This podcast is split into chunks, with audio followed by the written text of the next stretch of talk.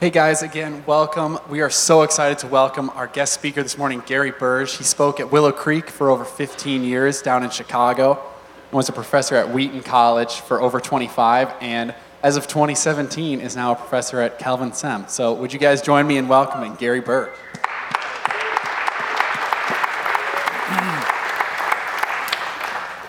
Well, good morning. Great to be with you guys, and it is a delight to be here in Grand Rapids. It is. And to be on the campus of Calvin.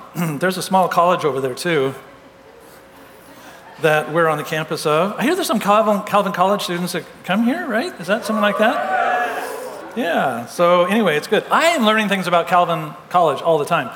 There's this cafe on campus that is called Johnny's, you know, so I've eaten there a few times. I just found out last week it's named after John Calvin. I just thought that was funny. I did not know that until last week. Whatever. Okay, so anyway, it is fun. To, it's wonderful to be here. I've heard about Encounter Church uh, for a long time, all year, being at uh, the seminary, and you guys have an amazing reputation. You have a Starbucks out there, for heaven's sakes. It is amazing. I walked in, you know, and I thought, and you can get food out there too. What in the world? So breakfast out there, and you can bring it in here. You're even phone friendly. I mean, what? How did you guys get all these resources? And you've, nobody else seems to have them. It's really incredible. You have a fantastic church, and you have Zach and Dirk in here. What in the world? You have some amazing pastors and leaders too. Plus, on top of all of that, you have one of our interns here, Daniel Jude. You guys know Daniel? He's right down here in front. He's a CTS student. Um, who's usually just really an okay guy, despite what they all say. Anyway, I hope he's behaving. If not, my extension of the seminary is 6032. Just give me a call. Um, his parents give me extra money to keep an eye on him. Well, this morning I would like to talk with you about a passage out of the book of Revelation. I know you're doing this series called I Quit, and I think that there is this case study here in the book of Revelation of a church and Christians inside of the church that need to quit something. And that's what we want to look at. In fact, this is a church that has got its life completely tangled up in money.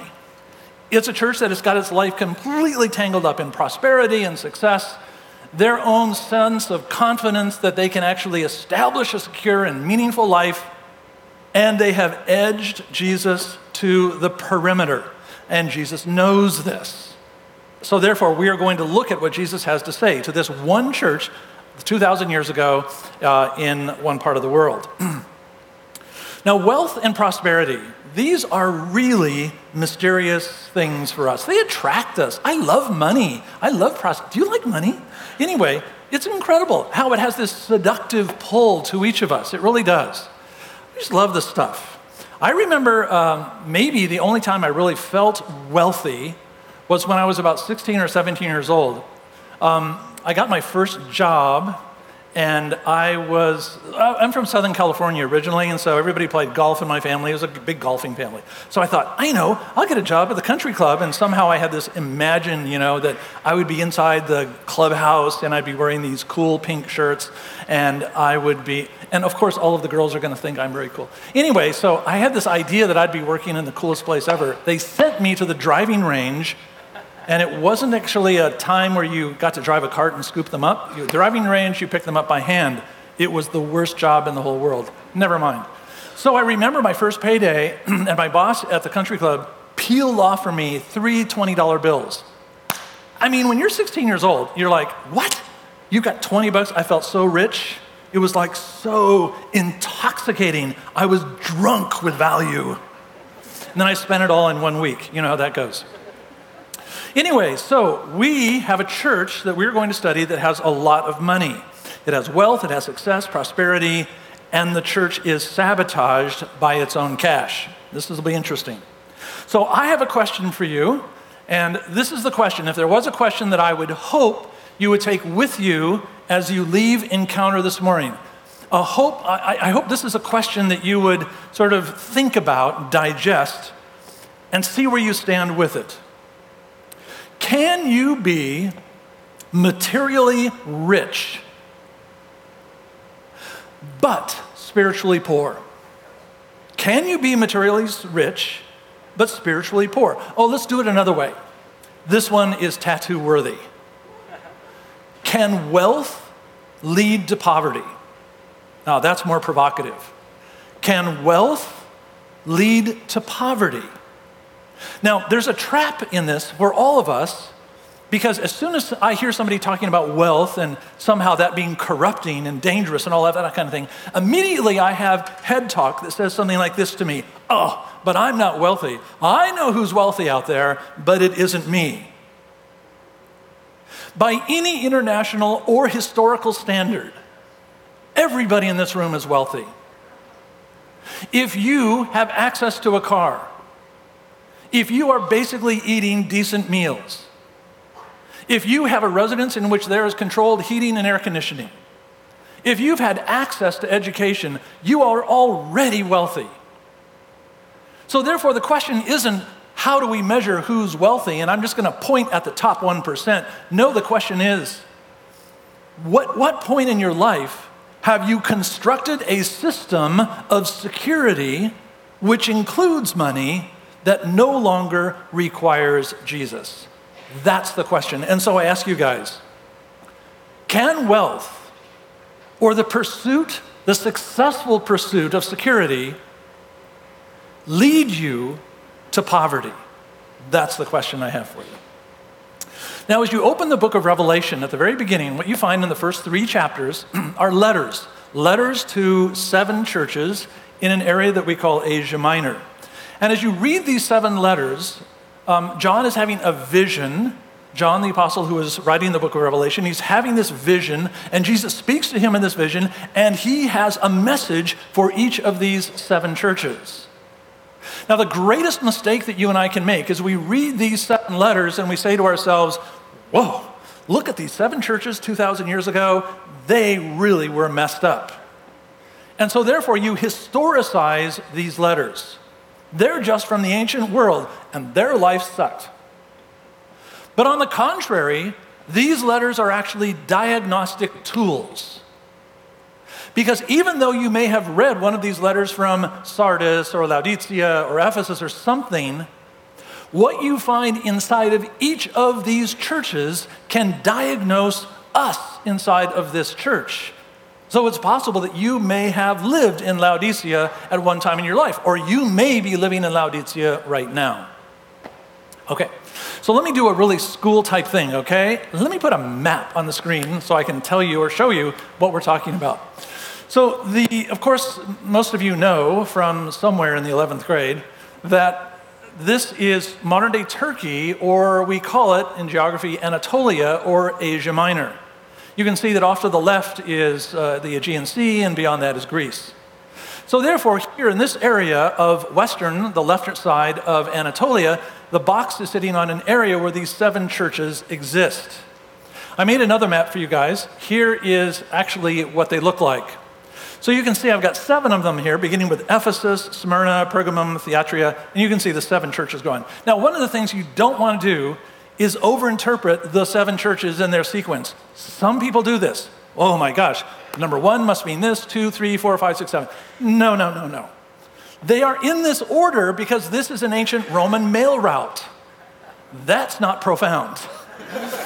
So, somebody carrying a courier, carrying copies of the book of Revelation with these letters inside of it, just said, I'm just going on the Pony Express and I'm taking off from Ephesus to Smyrna, Pergamum, and all the way down, and you end up at Laodicea. See how that goes? It's just simply a trade route. There were good restaurants all along the way, so stay on the route. Okay. So, therefore, as you move down through these letters, you finally will end up in something called the Lycus Valley. Here's the last slide I've got for you. As you move down south, there is this region, it's actually called Phrygia down in the south. And inside of it, there is this valley called the Lycus Valley. You can see it up there. You can see on the right side of the screen, there is Colossae. The book of Colossians comes to, into that city. You can see Hierapolis up there, and you can see Laodicea up there. Now, the reason I made that map for you is because of this. Laodicea is kind of like Chicago. I mean, why does Chicago exist? Whenever I travel someplace in the world, I always wonder the question why is Delhi where it is? Where's London? Why did it get there? Chicago is not there because of natural resources. Trust me, I lived there 25 years. I mean, the place was named after a very smelly onion that the Native Americans called, the Algonquins said, you know, it means stinky onion. Well, that's Chicago too. Anyway, Chicago was a hub for, for trade and commerce. So, therefore, originally ships could get their way through there, but also trains. Have you ever seen the main Chicago train hub down in downtown? It's amazing. So, it's a train routing area, and today you've got O'Hare. So, therefore, it is a commerce center. Laodicea was this as well. If you came from the west, from Ephesus, you would actually come up a valley, and there you were at Laodicea. If you came from north to south, right through uh, the Lycus Valley. So these cities inside of the Lycus Valley were growing because of what they offered to people who were moving back and forth through this area. Now you can see that there's a river that runs through it, all right? And you can see that what the cities had to do was stay away from the river because it flooded quite a bit. And so Hierapolis is to the north, and you can see Laodicea is to the south, but it sits up on a plateau. But as these places grew, they really couldn't go down to this river to get their water. It's pretty far away. So therefore, they had to build an aqueduct system. Here, take a look. That is the Laodicean aqueduct. You can, whenever you see something like that in the Roman world, you know there were amazing engineers and a lot of cash that could build that thing. That baby goes for six miles. So they went up into the mountains. They found wonderful cold water up in the mountains. They found a spring, and then they basically piped it all the way down to Laodicea. Now, the city of Laodicea was actually famous for three things. If you were in the city of Rome and you mentioned Hierapolis, they people think, oh, whatever, what is that? But if you mentioned Laodicea, you were well known. Let me give you the three things that they were famous for and how they became wealthy. First, they were great with textiles. Now, here's what I mean. Um, the manufacture of clothing in the ancient world, most of it came from wool production. And therefore, the average person would wear a tunic, falls from the shoulder down to the elbow, and basically hits your knee. A tunic, right? You had, you had if you want to look really cool, want to tell you how to look cool? Anyway, strappy sandals that came all the way up to your knee, tunic that comes down to here, whatever. And then, you know, you had a very nicely trimmed beard, unless you were a woman. And then you had short hair. That was the cool way to be if you're a Roman.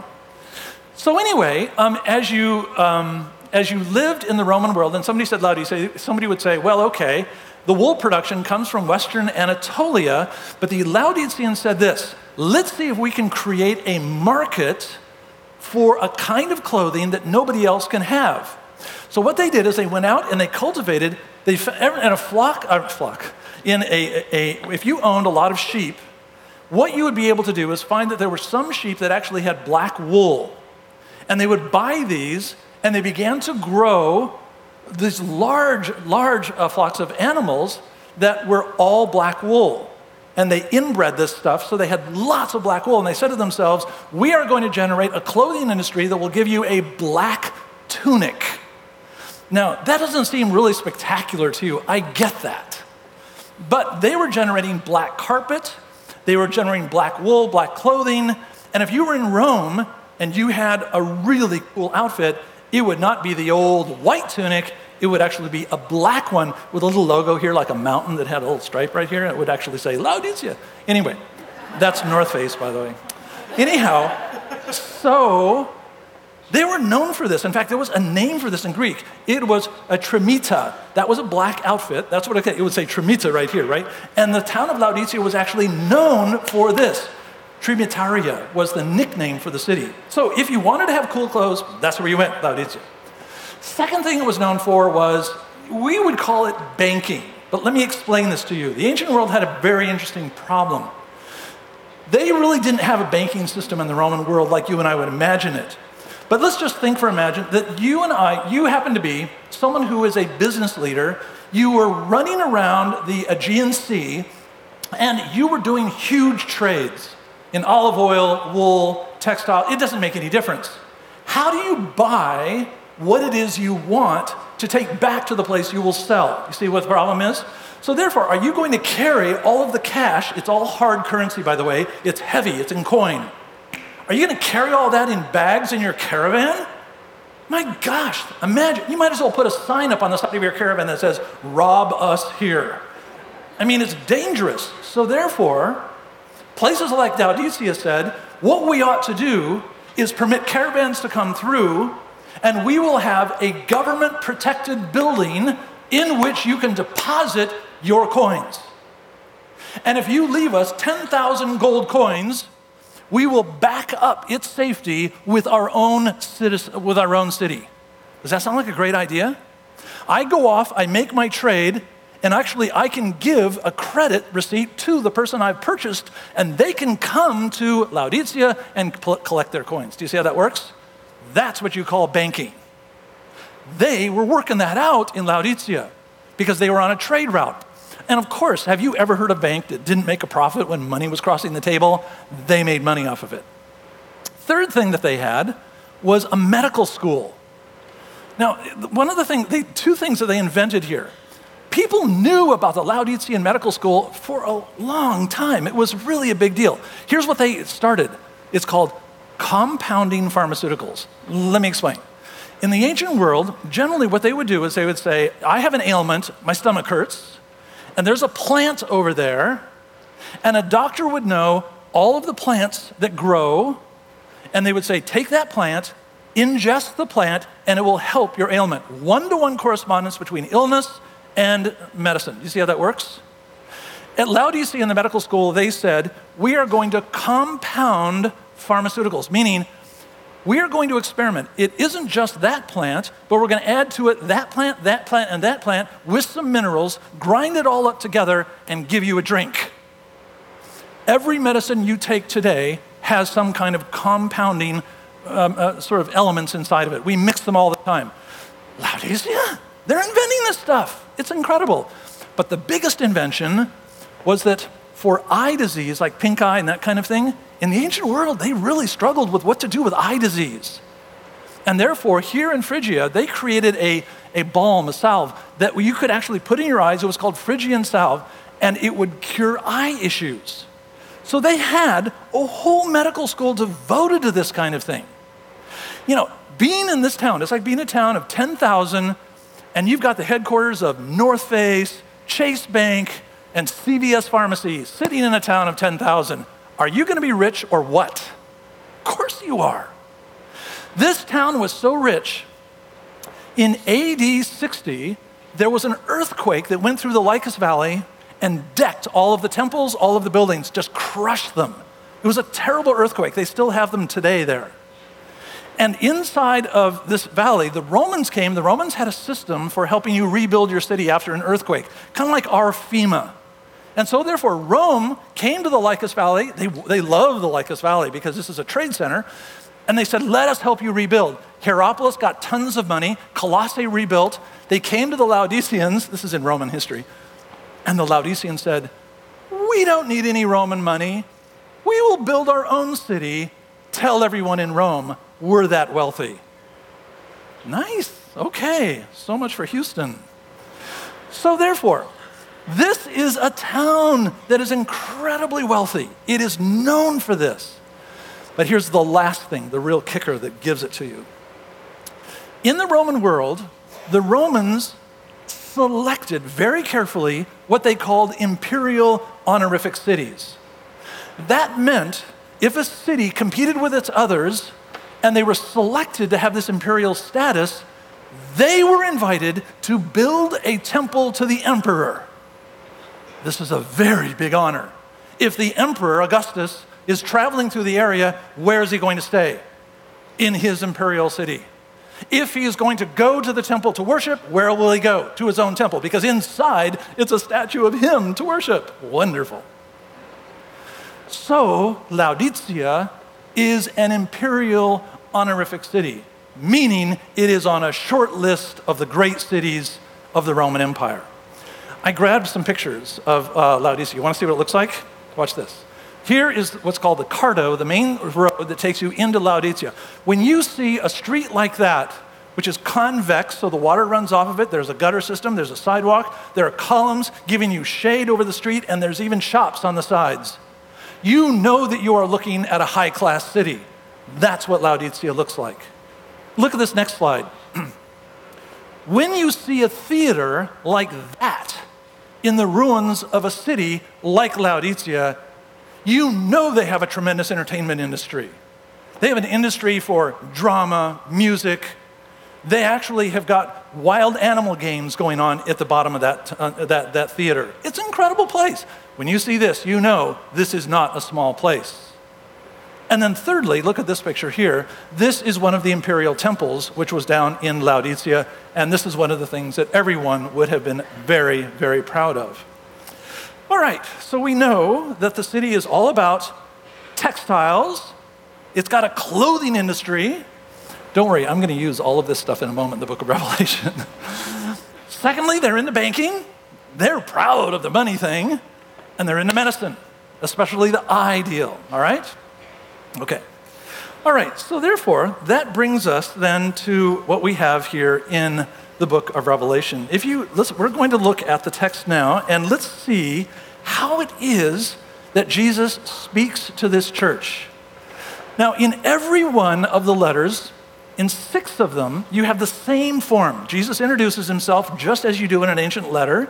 There's some kind of commendation where Jesus compliments the church because they're doing some things right.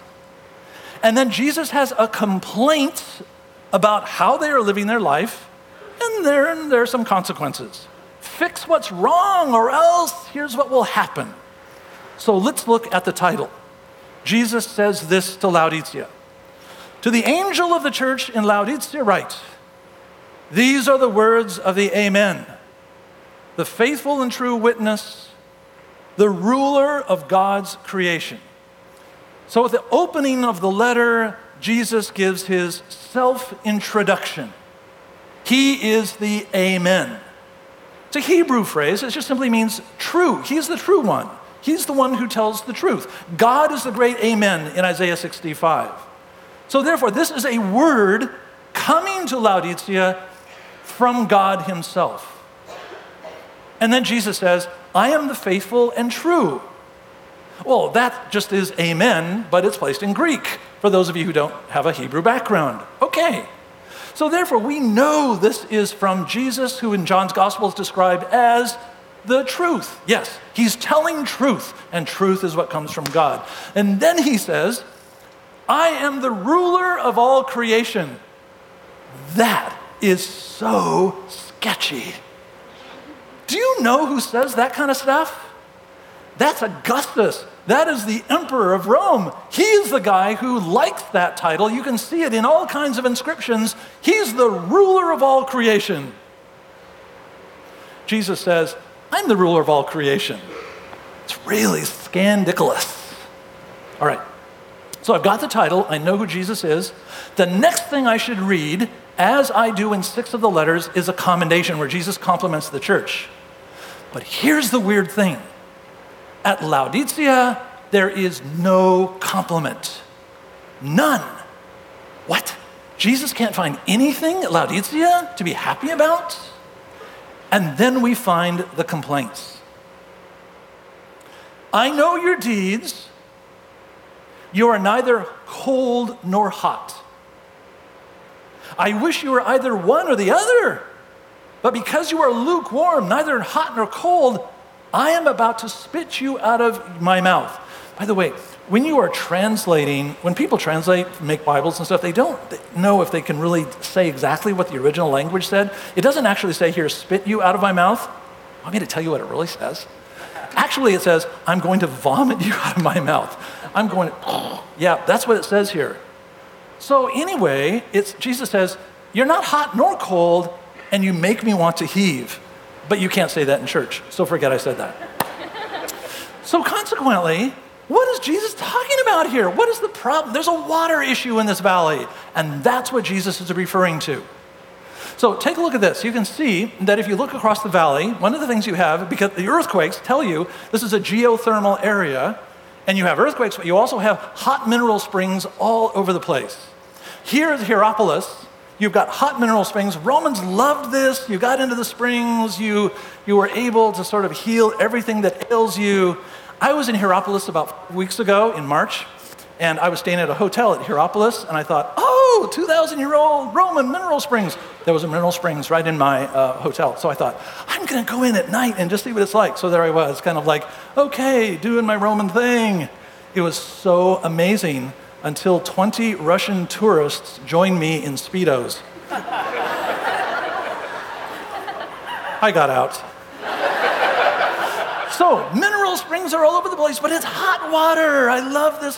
The other thing is, they know about cold water too because it comes out of the mountains. They pipe it down. It looks really nice. Here, look at this. These are Roman pipeworks that are on the ground in the Lycus Valley. Is that cool or what? They actually take a stone that was gigantic. You could never lift one of these things. They drill out the center and line it with plaster, and then they can send the water down the mountain and it's insulated and it stays cold. That's incredibly cool. Hot water? Yeah, for mineral springs, love it. Cold water for the mountains? Yeah, love that too. You know, the Romans had a real attitude, it's in all their writings, about cold and hot water. It's really weird. They say, We love hot water because we bathe in hot water. We like hot drinks. We like cold water because it's refreshing. It comes from the mountains and the snow. We love all that. But they have this real weird thing about lukewarm anything. It's really funny. They say, if you have lukewarm water, give it to your slaves. It's in Roman writing like that. It's really strange. We have this in our culture too, you guys. We totally do. You go into Starbucks, if you order a latte, hot or cold? Hot. Oh, okay, you don't do lattes. All right. If you go into Starbucks and you order hot coffee, it is. If you go in and get a Frappuccino, it is. So we get this. Whenever, sometimes, not you guys, you have an amazing, you go to church coffee. Have you ever had coffee that was brewed about 12 hours ago? And you pour it and it's like lukewarm. What do you want to do when you drink that stuff? Of course, you want to heave. So, therefore, what you have here is a kind of play on the whole idea of Rome and water. Now, people have so misrepresented this passage. Let me show you how it's been misrepresented. Some people have said, okay, this is what Jesus means. I wish that you were hot because that means you have a passion for Jesus. I even wish that you were cold. But, but no, I'm sorry. Uh, but you, some of you, if you were cold, that means you have no passion, no love for Jesus. You're neither hot nor cold. Instead, you're this lukewarm thing, and it makes me sick. That is the basis, of, by the way, of tons of junior high and high school sermons. In other words, you don't love Jesus. You don't hate Jesus. You're just sitting on the fence because your parents made you go to church your whole life. Don't you know that just makes Jesus sick? Have you heard that sermon before? So bad. But interpreters know that's the wrong way to take this passage. It's just not what Jesus is saying. Look at the next slide. So instead, this is what's going on in the story. Jesus says, I wish that you were hot because we love the hotel springs at Hierapolis. Or it would be awesome if you were cold because from the Cadmus Mountains through the pipes there's incredibly good water. But you're lukewarm. You're in the middle bad frappuccino, worse latte. You're somewhere in the middle here, and it just makes me ill. So, therefore, you have Jesus worried about this. It's really just troubling. Look at what happens here next. So, Jesus then says, Look, you in Laodicea, you say, I am rich. He's quoting the Laodiceans. You say, I have acquired wealth and don't need anything. Do you get it? It's about Laodicean wealth. But you don't realize that you are wretched, pitiful, poor. Oh, they don't like to hear that. Blind. Get it? Medical school? The eye thing? Yeah, yeah. Naked. What? We all have cool tunics. I counsel you to buy from me gold refined in the fire so you can become rich and white clothes to wear. Do you get it? Oh, yeah. He, he's, they're pulling all the strings. So you can cover your shameful nakedness and salve to put on your, what does it say? Oh, man. Of course. Because you're blind, man, and you can't see. Those whom I love, I rebuke and discipline. So be earnest and repent. So here I've got a church. I've got a church that has got three things that they think have set them up. Here, I made a little chart of it for you here. They say they're wealthy. They say they are well clothed. They say that they are they've got the greatest medical school ever to heal any kind of eye disease. Jesus says, "Get your wealth from me for heaven's sakes. Let me clothe you for heaven's sakes. And let me give you vision so you will see clearly what is going on." You have stacked up all these things in your life. You have been an architect. You have been an architect of a life that will give you security and joy and comfort and hopefulness. But you've been digging in all the wrong trenches. You've been shopping in all the wrong stores. You're blind and naked and poor, and you don't even know it. Now, in every other letter in the book of Revelation, there are frightening consequences. The lampstand of the church is going to be removed, or Jesus shows up with a sword, he says. But here in Laodicea, the worst church of the entire bunch, there is no judgment. No judgment on these guys? No judgment. Only an invitation. Look at chapter 3, verse 20. Here I am. I stand at the door and knock. If anyone hears my voice and opens the door, I will come in and eat with them and they with me.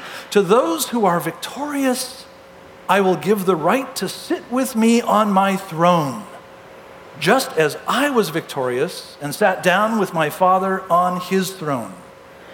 Whoever has ears to hear, let him hear what the Spirit says to the churches. So Jesus is simply saying to these people, and please, if you would remember, this is not addressed to non Christians, and Jesus is knocking on the door of a non Christian who needs to let him into their life. Jesus is talking to Christians in a very successful city. Jesus is saying, I want into your life. I want to eat with you. That's fellowship. This is a church that has made Jesus an artifact. This is a church that has turned Jesus into a spiritual souvenir. This is a church that has put Jesus on the screen, but not in their hearts. This is a church in which Jesus is a token and nothing more. Jesus says, I want you to reign, I want you to rule with me. I want you to join me on my throne. Look at this. This is very cool.